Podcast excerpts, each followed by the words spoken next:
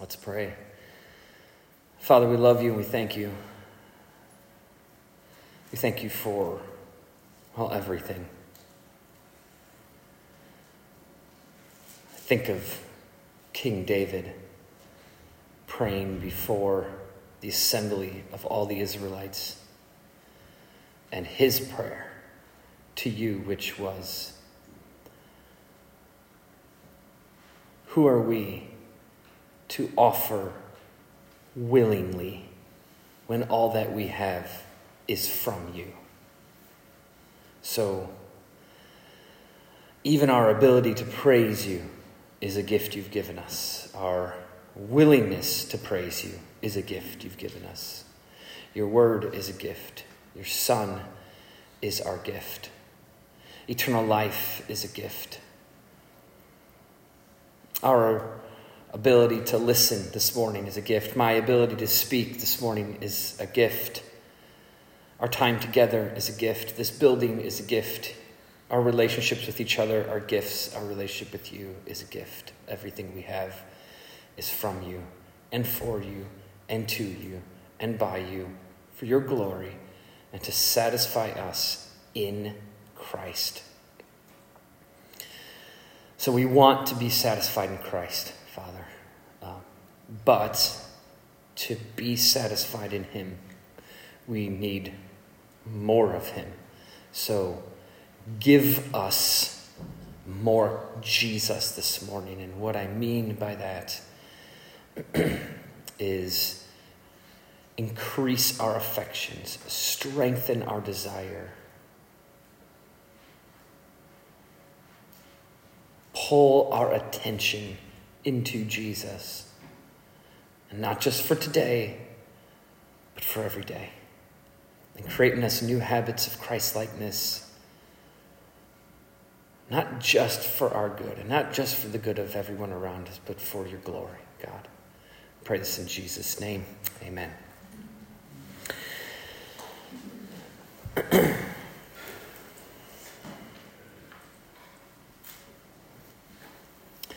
Last week, we learned how to deal with an elder who persists in sin and how to deal with someone in the congregation making an accusation of sin against an elder. And then Paul establishes rules. He did that in verses uh, nineteen and twenty. Today we're in verse twenty-one. In the last two verses, he establishes these rules for such situations for us to follow. And in today's text, he addresses the reason for those rules.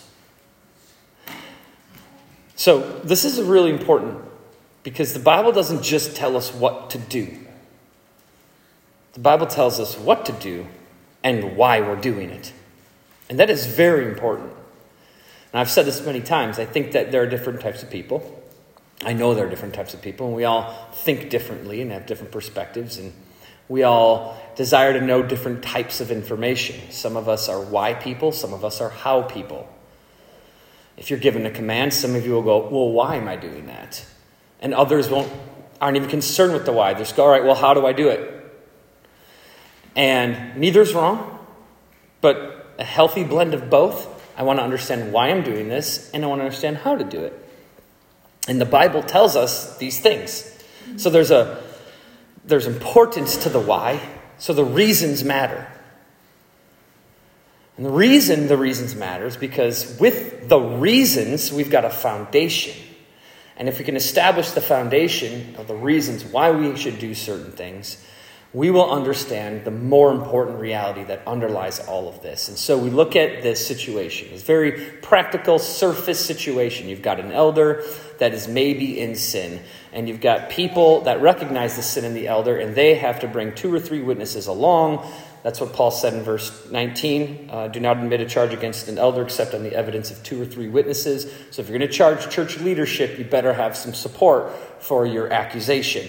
And so that's all very surfacey. That's, you know, a horizontal thing. I, I say horizontal because it's us relating to each other.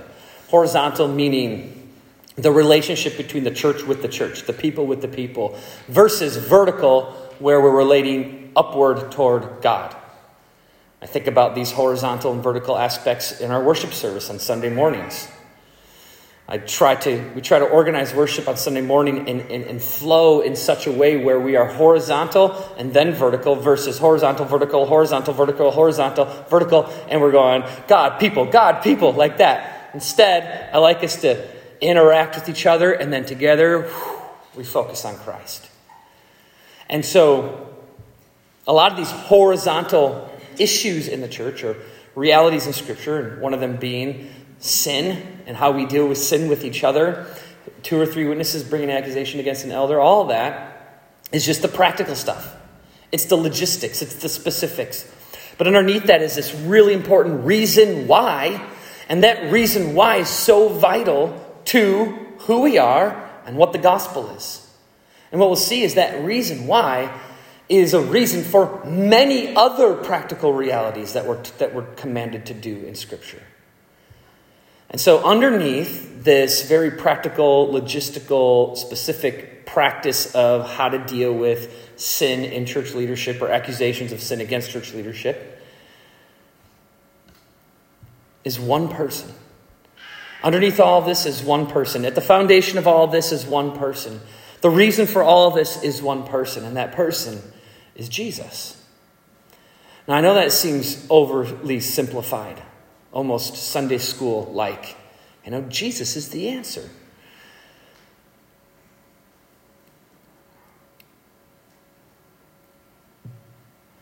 But if we think that Jesus being the foundation of anything and everything and all the things that we do, think, and say, if we think that that is too simple, then we don't know him well enough. Then we don't understand the reality of Scripture. We don't understand the reality of God.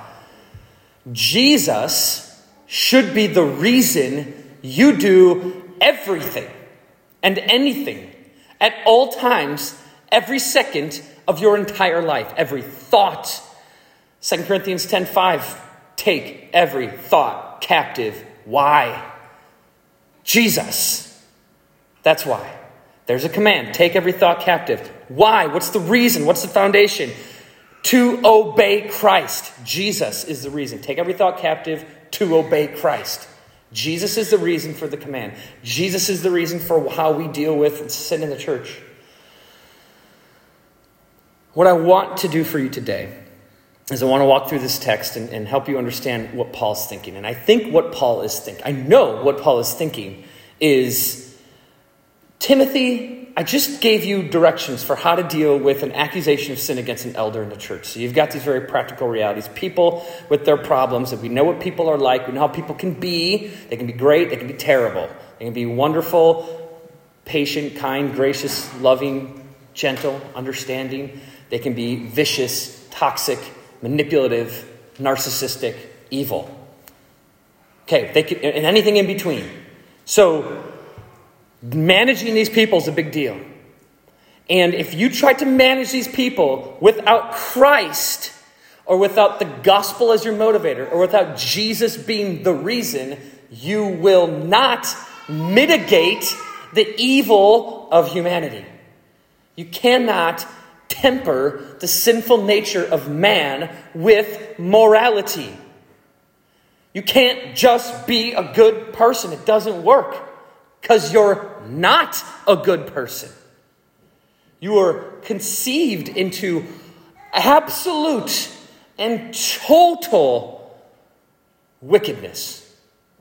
And the only reason you're not that today is because of the redemption of Jesus Christ in you.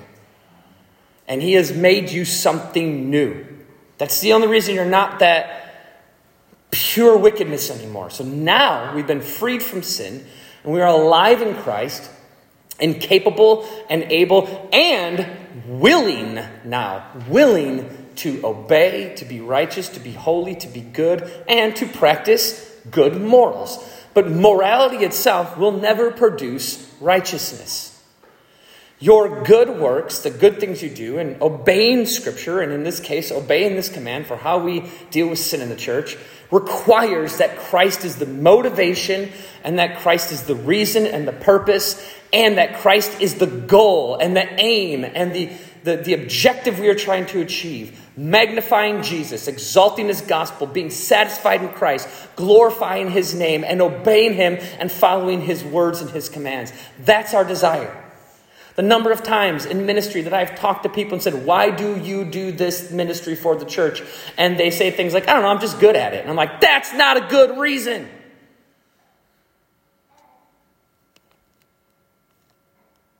I'm good at basketball. I could have been in the N B A. What, what is this? How you guys have my back? You know, if I hadn't blown up my knee. Um, no, I'm kidding. No, I could not have been in the N B A. But I'm I'm good at basketball. Why don't I just give up what I'm doing and just go do basketball? What what what's the difference? Well, I'm good at it. I'm good at a lot of, you're good at things. You're good at things you're not doing. Just do them.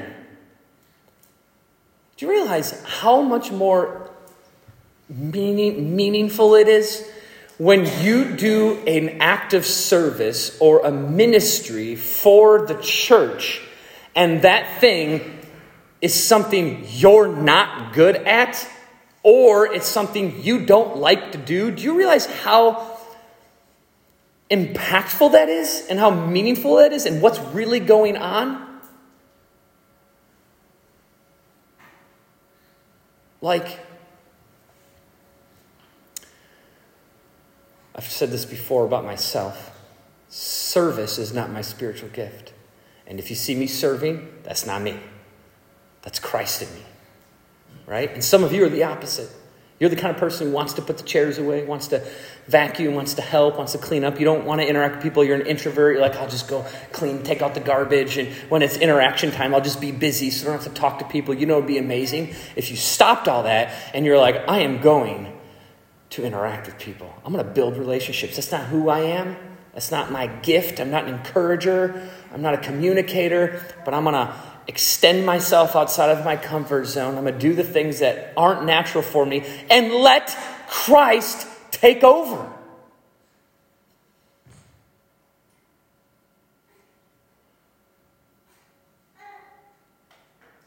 It is not my natural inclination to take out the garbages, to vacuum the floors, to change the light bulbs, to put the chairs away. It's not my natural inclination. So when I get a chance to do it, or I have to do it, I get an opportunity to be reminded of, this isn't me. I'm not doing this. I'm not the motivation. Doing this isn't the, the, the, the motivation. My motivation isn't just to accomplish this task. And my motivation isn't, oh, to make these this group of people happy by doing this thing so that they can do their ministry. That's my motivation. That can't be my motivation. My motivation has to be, I am serving my Lord, my Savior, my Master, Jesus Christ. I'm doing this for him. I'm doing this through him. I'm doing this to him. I'm doing this because of him, and I'm doing this in him. There's no other, there's no other way to think. And anything short of that is sin.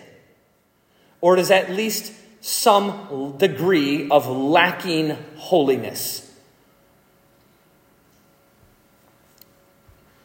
The problem, which we'll see as we get to the text,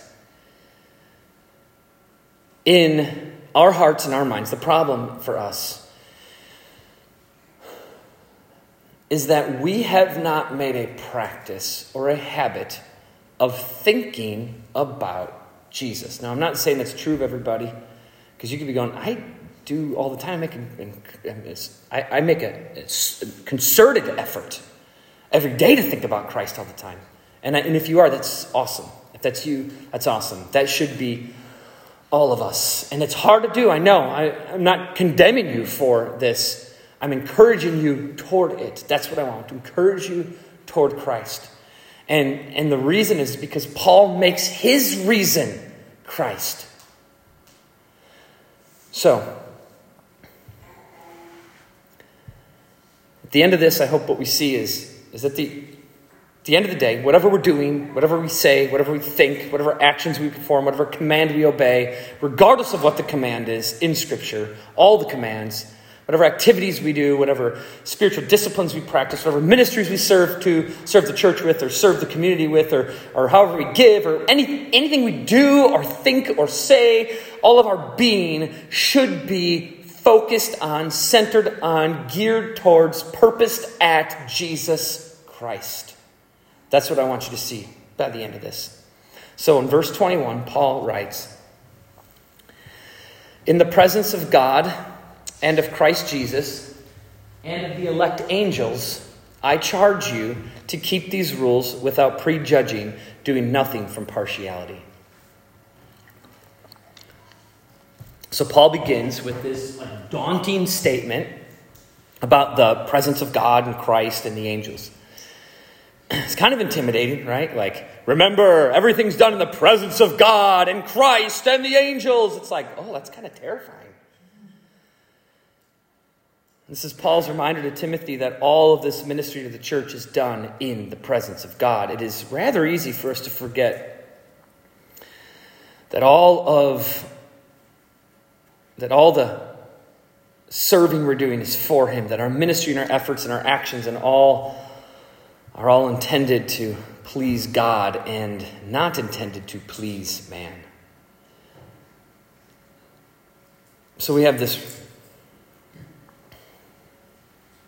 I think, maybe a confusing reality in Scripture, which is this concept that we are commanded not to please man, but we are also commanded to serve man. Right? We're commanded to serve one another, to love one another, to sacrifice for each other. That's very man-oriented. But then we're not, we're commanded not to try to please man while we serve man, which does please man. So how do we manage that? Well, the solution's rather simple. Colossians three twenty-three, whatever you do, work heartily as for the Lord and not for men. Because when you serve, verse twenty-four, you are serving the Lord Christ. So when you serve other people, when you do things for others, which we're commanded to do, love one another, serve one another, sacrifice for one another, we're, we're, we're told to go as far as to bless those who persecute us and pray for our enemies. How much more then should we be serving sacrificially those who we call brother and sister in Christ, those who we say we love and who love us? And what Colossians three twenty-three and twenty-four tells us is when you're serving men, okay, the command is, again, it's the same principle. There's a command. Serve. Serve. Okay? Why? Because you're serving Christ. That's the reason. Christ is the reason. Again, you've got a command. It's practical. It's logistical. It's applicable to your life. You can do it in real life, but you could do it without even thinking about Jesus. And Paul's like, but don't do it without thinking about Jesus, because when you serve, you are, Colossians three twenty-three and twenty-four, serving Christ. Christ is your motivation, again. So this truth is intended to keep our focus on our primary purpose of glorifying God. So with all the rules and details and logistics of the pragmatic nature of pastoral ministry, because Timothy's, Paul's teaching Timothy how to be a pastor in this book. It's easy for sinful man to fall, for sinful man who's a pastor specifically, or, or an elder or church leader, it's very easy for the sinfulness of man in those positions of leadership to fall into like a corporate mentality with the church and to fall into serving the logistics and serving the rules and doing things a, a certain way that, that produces certain results. And the reason that churches and, and pastors get to that point where their, their intention is to serve this particular result is because they haven't made Christ their motivation. They've made church attendance their motivation, or a financial number their motivation, or number of souls saved their motivation, or number of baptisms their motivation, or number of followers on their church Instagram page their motivation. Whatever it is, Christ is not the motivation. And if he's not, that's a problem for any church and any Christian and any believer, any organization. It's very easy for us to fall into that. It's very easy for church leaders to fall into that corporate mentality, serving the logistics, serving the rules, rather than the creator of those rules, and forgetting that those rules are meant to draw us to Christ, who satisfies our souls. And all that we do, whether we are a believer or an unbeliever, so everybody, everyone in this room, everyone in the world outside of this room, is done in the eyes of the Lord. He sees all, he knows all, and he determines all. And so nothing is done outside of his involvement. Now that's something you learn when you're like three, right? God is watching you, and that's what we're told. When we're kids, God is watching you, God is watching you. I don't know about you, but I was like, he is? Ooh, that's not good. Like, rarely were we ever, at least in my experience, maybe yours is different, rarely was was was I ever given this presentation of God watching me in an encouraging and comforting manner. It was always like, God's watching you, and I was like, uh, I'm in trouble. If God is watching me. So it's kind of a scary reality. But that is not specifically Paul's point here. He's specifically encouraging and commanding Timothy to consider. He's commanding Timothy to consider. And really what Paul's ultimate saying is, Paul or Timothy, as I tell you these things, I'm telling you these things in the presence of God, Christ, and the elect angels. And keep that in mind, Timothy, because when you enforce these rules, you'll be doing it in the presence of God, Christ, and the elect angels. Meaning, Timothy, God is watching. You better do these things right. Now that sounds kind of, you know, demanding and, and kind of rule-oriented. That doesn't feel like the right kind of motivation. Like, oh, I better watch out, Timothy. You better do it right. God is watching you. But there's a reason Paul does this. And we'll get to that. But he says here in verse twenty-one about the presence of God and Christ and like angels that, that Timothy has to be aware of as he enforces these rules. In verse twenty-one, he says, these rules. What are these rules that Paul's referring to? These rules are specifically the command for how to deal with elders who are in persistent sin, or the accusation against an elder in verses nineteen through twenty. So there's a big picture that Paul's painting for Timothy regarding how he deals with sinful elders and how he deals with an accusation against an elder. In our sinful nature, we are prejudiced. We are prejudiced. It is our automatic, it is natural, it's part of our sin nature. It's also wise in some ways. Our prejudice can be rational. If you're a woman and you're walking down a dark alley in the middle of the night, which I don't recommend, but let's say you're doing that, and you see a group of five men in dark hoodies at the end of the alleyway, your prejudice might lead you or cause you to turn around and go the other way. That would be a rational use of prejudice. Prejudice meaning prejudging, making a determination without all the facts. And for her safety, she will go the other way. That's rational prejudice.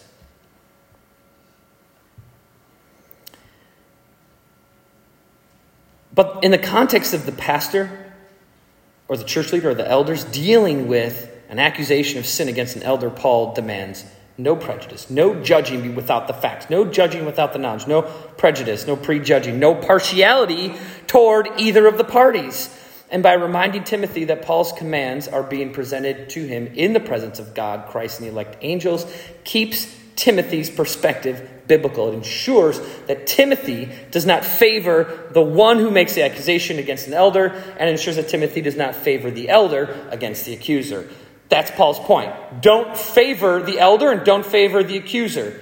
Favor neither. It reminds me of Solomon when the two women came to Solomon with a baby. You guys know the story. And they're like, the one lady's like, this is my baby. She's like, no, that's my baby. No, this is my baby. You stole my baby. So they're like trying to figure out whose baby it is.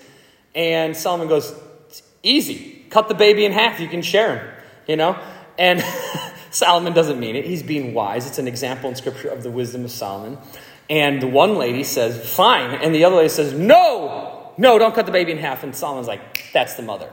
So, like, there's this uh, wisdom that you see Solomon imposing here. He's not favoring either of these people. What is he doing? He's getting to the facts. He's getting the information. He wants the truth to be revealed. So he uses wisdom to, to pull the truth out of that situation. And then with the truth, he decides who's right and who's wrong. So there's no prejudging. There's assessment. There's wisdom imposed that brings out the truth. Now that he has the truth, he can take that truth and go, now there's no prejudging. I have the truth. Pre is over. Now we're in the situation. I have the truth in my hand. Now I straight up just judge. And I judge or determine that this is the mother and that is not. So it's the same principle here. Don't prejudge. Get the facts, Timothy. Get the information. Get everything you need. Get the truth out. And once you have the truth, then you determine who's right and who's wrong. And what it ensures is that the truth is revealed. It ensures that sin is dealt with, and it ensures holiness is produced, which won't happen if someone is getting preferential treatment in these situations. Meaning, this is this is about truth and honesty and holiness, not about appeasing the people or the leadership. We appease God and then let him work as he wills. We appease God by obeying his commands, not being prejudiced, getting the truth out in a situation, and then with wisdom applying that truth with judgment, sound discernment and sound judgment. Jesus tells us to judge with right judgment. Well, prejudice is prejudging. That's not right judgment. That's wrong judgment. That's condemning because it lacks truth and it lacks facts. Judging with right judgment, which we're commanded to do, requires getting the facts, getting the truth out, taking that truth, and then judging with the truth. So, that's the practicality, and then underneath that is the reason, which is Jesus, and we'll get into Jesus in a second. But I do want to ask this question. Why does Paul mention the elect angels? I mean, it makes sense. They'd be like, you're doing all this in the presence of God and of Christ. Well, God and Jesus are sovereign. God, they are creator, Lord, master. Of course, all that we do is done in their presence. We know that. Psalm thirty-three, thirteen through fourteen. I don't have this on PowerPoint, but it says, the Lord looks down from heaven. He sees all the children of man. From where he sits enthroned, he looks out on all the inhabitants of the earth. That's believers and unbelievers. It's everybody. God sees all, knows all, looks at all. It doesn't say this in this text, but I would. Other texts do say this. He not only sees all, knows all, but determines all, is involved in all, organizes, orders, structures, and controls all, ordains all. So to not see everything that you're in control of is an impossibility. Second, uh, Second Chronicles sixteen nine says, the eyes of the Lord run to and fro throughout the whole earth to give strong support to those whose heart is blameless toward him.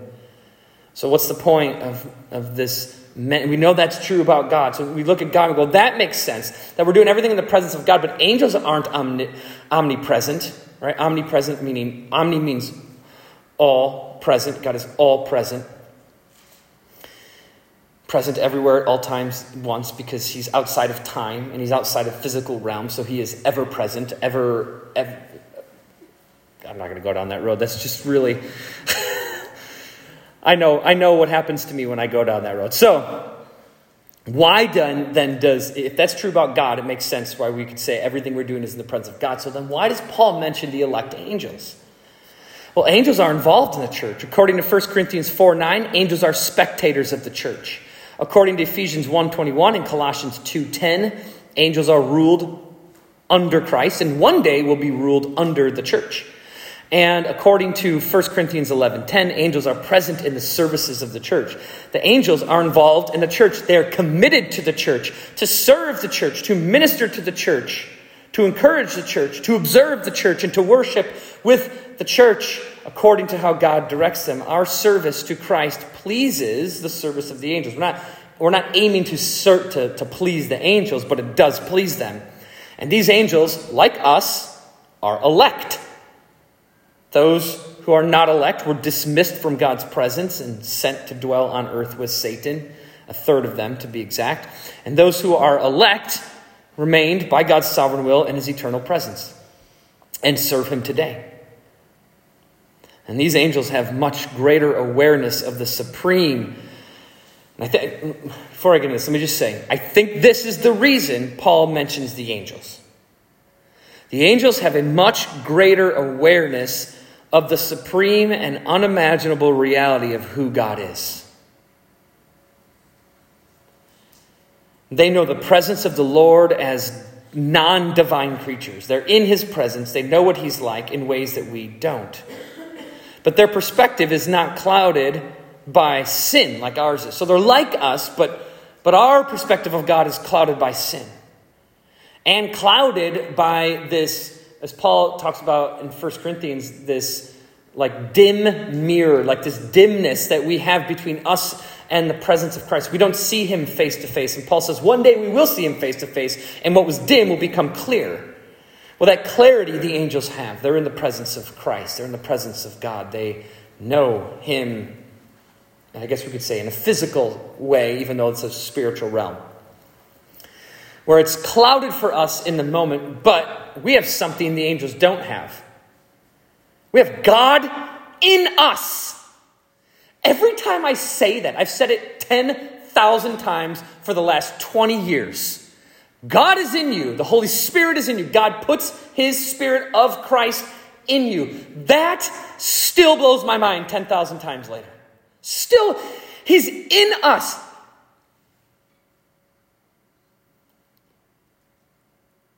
That should immediately convict you of sin. Instantly. You should be like, does that mean he sees when I sin? Oh, yeah. He's there. You know who else sees it? And I'm not trying to condemn you, so, but it is a little, it's a reality and it's a little terrifying. You know who else sees you? God, Christ, and the elect angels, who are all serving you and encouraging you away from that sin.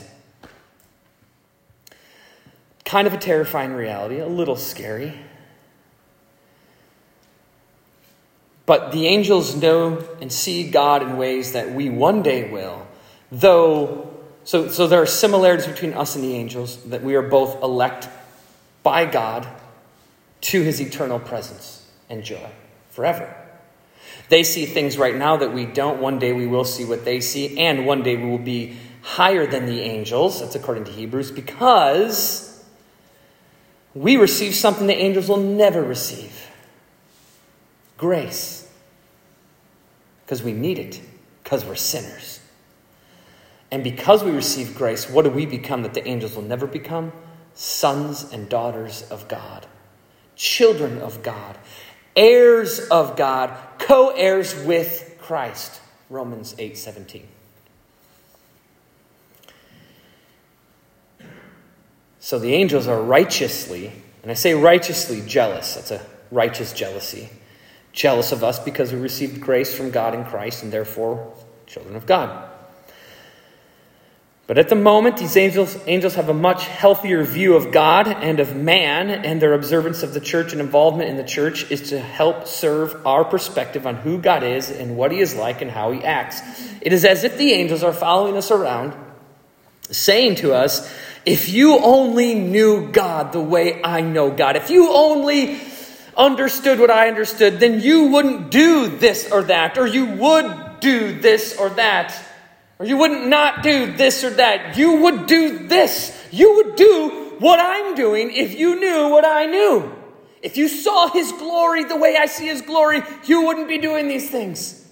If you saw the magnificent beauty of Jesus Christ in his resurrected glory, you would not be doing this good act of service without him being your motivation. Like angels, why are they why are they ministering to us? Why are they serving us? Why are they what are they doing for us? Whatever it is, you think they're doing it because they're like showing off to their angel buddies? Like, hey, dude, you see what I did to that guy yesterday? I totally encouraged him. God sent me to encourage him. I did. I'm such a good angel. You know what that leads to? You becoming Satan, not you, the angel. That's what Satan did. It was like, look how great I am. And God was like, you're out. Angels don't think that way. Why? Because they're perfect. I mean, they have no sin. They're in the presence of God and His holiness. There can be no sin there. These angels are... Uh, there is in Job, one of Job's friends, I don't, I think it's, I forget which guy it was, um, says to Job that God charges angels with wrongdoing. And I remember reading that being like, what? Angels get charged with wrongdoing? And then later in Job, God tells Job, your friends don't know anything and they're wrong. And I was like, oh, so careful when you read Bible verses. Don't just take a thing, pull it out of its context and just apply it. Because what God is saying is your friends are wrong. Meaning angels don't get charged with wrongdoing. They can't. They're in the presence of God's perfect holiness. So what are angels doing? They're doing God's will. And who are they doing it for? They're doing it for the glory of Christ. An angel's, pers- an angel's primary goal is the same primary goal you have, which is to glorify God.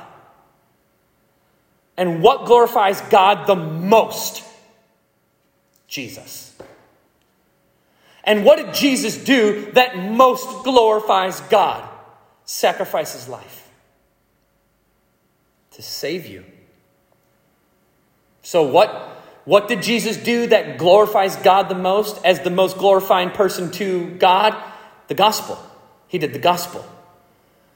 So where are we going to find our greatest satisfaction and God's greatest glory?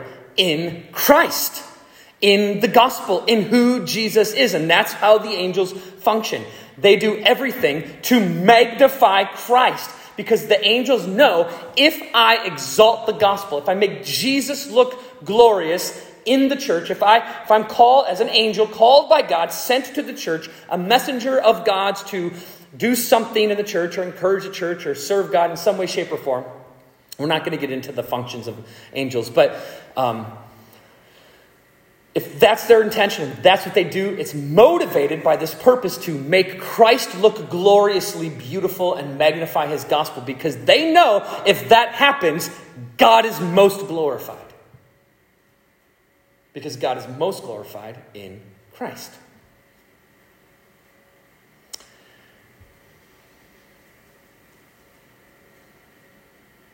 And so the angels know that. They see that. And that's why Paul mentions him here. He's saying, hey, dude, Timothy, when you serve the church, when you do these things, when you got to deal with sin in the church, you got to keep something in mind here, dude. It's very easy to get wrapped up in the politics of church. Oh, we got to get the budget ready. Oh, we got to deal with these people. Oh, we got to deal with the sin. We got to get this ministry going. We got to have someone for children's church. Got to have someone for this ministry. What are we going to do about the, the bus? What are we going to do about the van? Do we have enough gas in it? Uh, do we have all these, like, all those things matter. They're important. Of course we need to do them. It's not bad to focus or, or on those things or deal with them or Or have ministry set up and, and, and to take care of logistics and the practicalities of doing ministry. All that stuff matters. But it is literally garbage and worthless and a waste of your time if Christ is not the motivation. If Jesus is not at the center of it, if He's not the reason, then it's worthless. And that's what Paul's telling Timothy. Dude, you could, you know, have this little court case where there's an accuser and then there's an elder and these people are accusing the elder, and you could do all the things right and do it without Christ, and it will be sin, and it will produce nothing holy in your church. It'll look like you did it right. At least you followed the rules, but it's worthless. Because Christ was not the purpose.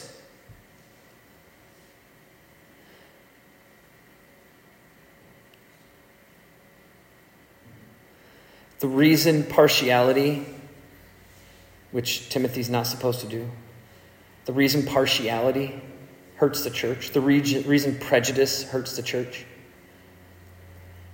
is because it's absent of Christ.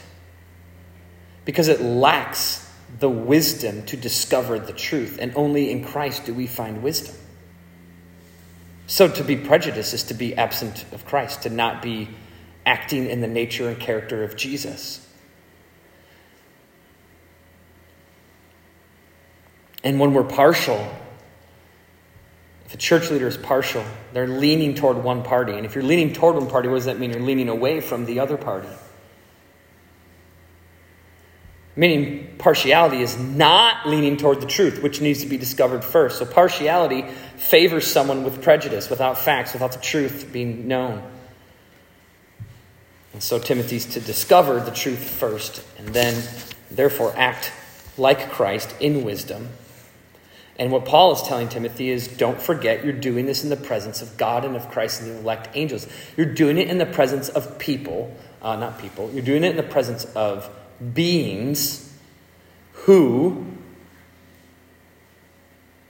know the supreme, grand, sovereign, glorious, and magnificent beauty of God and Christ. You're doing this in the presence of God himself, who knows himself perfectly. And because God knows himself perfectly, he demands to be worshiped, because he knows, hey, I care about you so much. I want what's best for you. You know what's best for you? Me! That's God's perspective. I'm the best thing for you. God's not a megalomaniac. He's not selfish. He rightly demands his glory, because he's the only being who's worthy of it, and he knows it, so he demands it. And Christ knows it too, and the angels know it too. And we're told, don't forget the presence of God and Christ and the angels because of what they know. Meaning, don't forget that this is about the glory of God in Christ.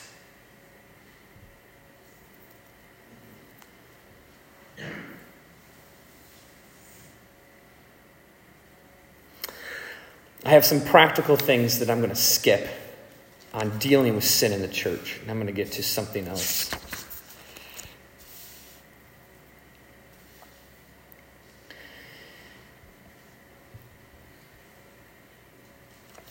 I was saying earlier that it's kind of a scary thing when you're told God is watching you.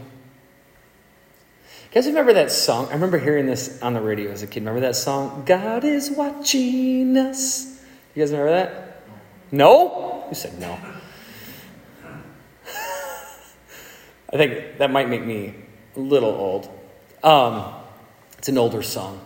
And I remember this. And it was like, God is watching us. And then it says, from a distance. And I was like, this person has terrible. I was. I remember being a kid and thinking, this person has terrible theology. Like, God is ever present. He is from a distance. Who is this? Who wrote this song? I don't even know. But I remember listening to that song and thinking, what a bad perspective on God. Because even as a child, I knew, though I was told God is watching you, I knew that God was present. Because as much as I was told God's watching you, God's watching you, God sees everything, and that's a terrifying reality, it was also this encouraging and uplifting reality that I was also told that God is ever present, that he loves you, that he'll never leave you or forsake you, that he is encouraging, you know, all these things. And so this idea that God is just watching from a distance conveys this concept that is a faulty concept about who God is in our world. Unbelievers think this way, or tend to think this way, you know. Um, and some believers, I think, still probably think this way, that God is like this, like, spiritual law enforcer. That he's like this police officer. If you do anything wrong or anything bad, you're going to go to eternal jail. He's just this, you get this fearful feeling of the supreme police officer who's going to take you to eternal jail the next time you do something wrong. That's kind of the, and it's a terrifying truth to think about, and it's scary, and it makes God feel like something he really isn't. And at the same time, what that mentality does is it, it's short of both sides. It's short of God's present grace and mercy, and it's also short of the severity of God's judgment and wrath. And it puts God in between both of those and makes him just kind of like ambiguous. Just kind of there. He's not mean. He doesn't destroy. He's just eh, there watching. He's not present and patient and with you and caring. He's just eh, there. It's like a lukewarm God. It's a comfortable God.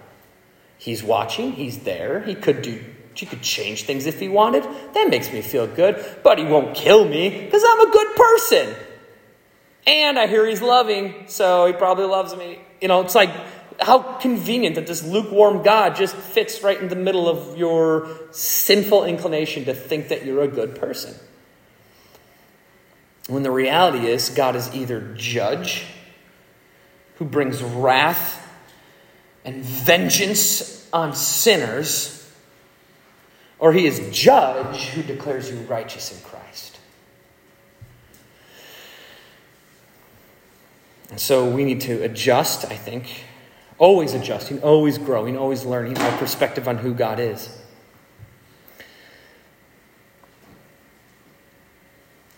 And the reason this concept of God is watching us is a terrifying and not comforting thought is because we tend to base our relationship with Jesus on behavior. We tend to base our relationship with Jesus on behavior, on Jesus' behavior and our behavior. Now, our relationship with Jesus is based on his behavior. And I mean, absolutely, the gospel is predicated on the perfection of Jesus Christ, right? And the gospel is also predicated on the imperfection, absolute and total imperfection of us, his called and chosen people. And so his perfection gets applied to us through the gospel, by grace and Through, or by faith and through grace. And so um,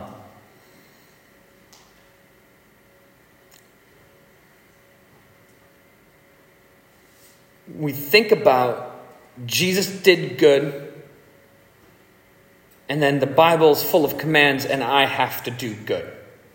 Now that's true. Jesus did do good, and you do have to do good. That's true. But if that's the extent of our theology and our understanding of our relationship with God, then that becomes not true. Because our relationship with God in Christ isn't based on behavior. Our faith in Christ is based on desire. He's changed your will. He's changed your will. Why do you obey him? Because you want to. And when you don't want to, guess what you do? You disobey him. Even as a believer. Why do you obey him? Because you want to. It's desire that drives us. Behavior is driven by desire. And if desire is not there, we're still commanded to obey. You don't get to not obey just because the desire is not there. The number of conversations I've had with people where they're like, well, I just don't desire to be in the Word, and I'm just hoping that God will give me the desire. And I'm like, well, you know what? Just do it anyways. Just read your Bible. If you want desire to grow, it's going to come from the act of obedience. So just do it. So there is a relationship that kind of goes back and forth with how obedience and desire work. And I don't want to get into that, but I do want to say that we need to stop basing our relationship with God on behavior. We are so behaviorally oriented. This makes sense. God gave the old the, the Jews and give the Israelites his law, gave his people a law. And what did they do? They're like, oh, rules, yes. And then the Pharisees came along like, oh, we got rules, and these rules are hard to keep. So let's make even more rules. Let's make rules in addition to God's rules, and these new rules that we make will help us keep God's rules. And then we'll make everybody follow the rules, and we'll enforce the rules. And if no one obeys the rules, we'll punish them, because rules are everything, because God gave us a law, and the law is a bunch of rules. And the Old Testament says, follow my rules, follow my rules, follow my rules, rules, rules, rules, rules. Law, that's that's who we are naturally. We are not naturally people of grace. We are inclined to rules. We're so inclined to rules that we know and are obviously aware when we break rules. We're so inclined to rules that we can feel the tension in our soul when we break those rules. That's why when you're speeding down the road and you see a cop, you're like, whoops, and you slow down. You're like, rules! Oops, almost didn't obey the rules there. We're so, we are so much more legalistic than we tend to think we are. Even as Christians who really, truly understand the gospel. And because we are that way, we tend to base our relationship with God that way. And what naturally happens because of our sinful nature is we start thinking about our relationship with God that is already existing because of Christ. And why does our relationship exist? Because of what Christ did for us, right? Nothing we did. Nothing we did. It, the relationship exists because Jesus did something we can't do. And because of that, because of our sinful inclination about rules and kind of a legalistic mentality, and despite knowing that our relationship is based on nothing we did or no rule following, we didn't follow any rules to get saved. We were saved by the regenerative power of the Holy Spirit who gave us the gift of faith to proclaim, yes, I believe in the gospel of Jesus Christ. And all that is by God's grace. Why? So that no one may boast, so that you get zero credit for your salvation. And the reason you get zero credit is so that God gets all the praise and glory. Now, we know that, yet we still will feel like I, my relationship with God is not okay right now because of my inability to follow the rules. Because I didn't obey him. We still just are so rule-oriented. We can't get away from it.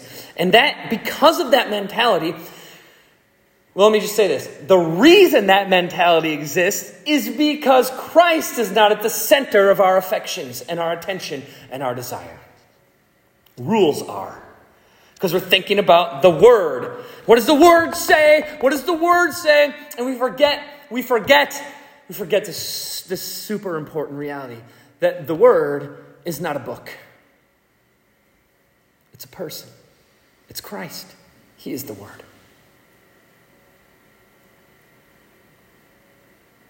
The rules are not there so that you can accomplish the feat of obeying them. The rules are there because when you're in the rules, you're in Christ. The rules are there because when you're walking in the rules, you are walking directly behind Jesus.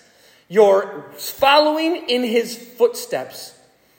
The rules don't keep you okay with God. The rules keep you close to Christ. The rules aren't meant to be followed because the rule is the goal. The rules point you to Jesus. The rules get you to Jesus.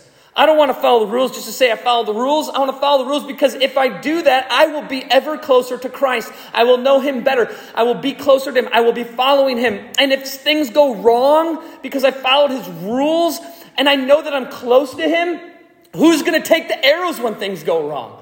When, if, if my obedience to Christ puts me directly behind Christ and I get persecuted or accused or something because I'm following his rules and he's right in front of me because I'm following every single one of his footsteps according to his word and arrows come flying at me from the enemy or from the world, what does Jesus tell me? He says, the world cannot hate you, John seven seven, but it hates me because I testify about it that its works are evil. He takes the arrows. He's persecuted. He tells us in Matthew five, it's not you. It's not you. The prophets before you, they were persecuted too. It's me they hate. It's me they're persecuting. It's my name they despise, not yours. Follow my rules. Get behind me. Follow each step. And our motivation for the rules is Jesus, not the rules themselves.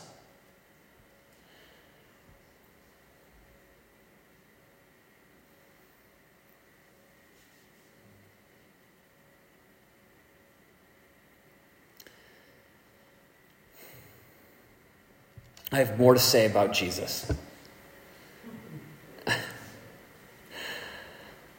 A lot more, actually. So I'm going to stop. And I'm going to pick this up next week with the following texts. Because there's more things I want to talk about when it comes to Christ. And, and I didn't even get to the sermon title, which is, I forget what the sermon title is. In the Presence of Our Bridegroom is this is the sermon title. Um, so I haven't even talked about the marriage between Christ and his church, which is profoundly important to this verse twenty-one, I think, and to verses twenty-two and twenty-three. So next week what I'll do is I'll bring these pieces together, and we'll talk about the bridegroom, that's Christ, and the bride, that's us, and why that relationship in Scripture is so unbelievably important. Why that analogy is so fundamental to the church. Why the marriage analogy between Christ and the church is essential to our living a Christ-centered life. So come back next week, because it's an awesome truth that God tells us about, and I can't wait to share it with you. But I'm going to implement wisdom, and we're going to pray. Father, we love you and we thank you. You are good to us. We don't deserve you. But in Christ, in Christ, you have made us new. And in Christ, you have given us a, a renewed affection for you and desire for you. And so make Jesus our motivation. Motivate us toward righteousness and toward Christ-likeness. Help us to follow your rules. Not for the sake of the rules. And not as a means to appease your anger or your wrath. But help us to follow the rules, because in the rules we find our loving Savior, our adoring God, our perfect Master, our Shepherd, and our peace. In our rules, in your rules, we find Christ. So we want Jesus. And if that means we got to step into your rules and obey your commands to, to, to have more of him, then so be it. Then we'll obey those rules. And help us to keep in mind that those are just there to strengthen our affections for you, to grow our desire for you, to embellish our zeal for you, and satisfy our hearts in you. To the exaltation of Jesus and his gospel, which brings you much glory, God. So help your people this week by the power of your Spirit to take a, a fresh, renewed look at you, to sit down by themselves in prayer and in your word, and to say, God, renew my perspective on you. And then work in their heart and mind. Pray this in Jesus' name. Amen.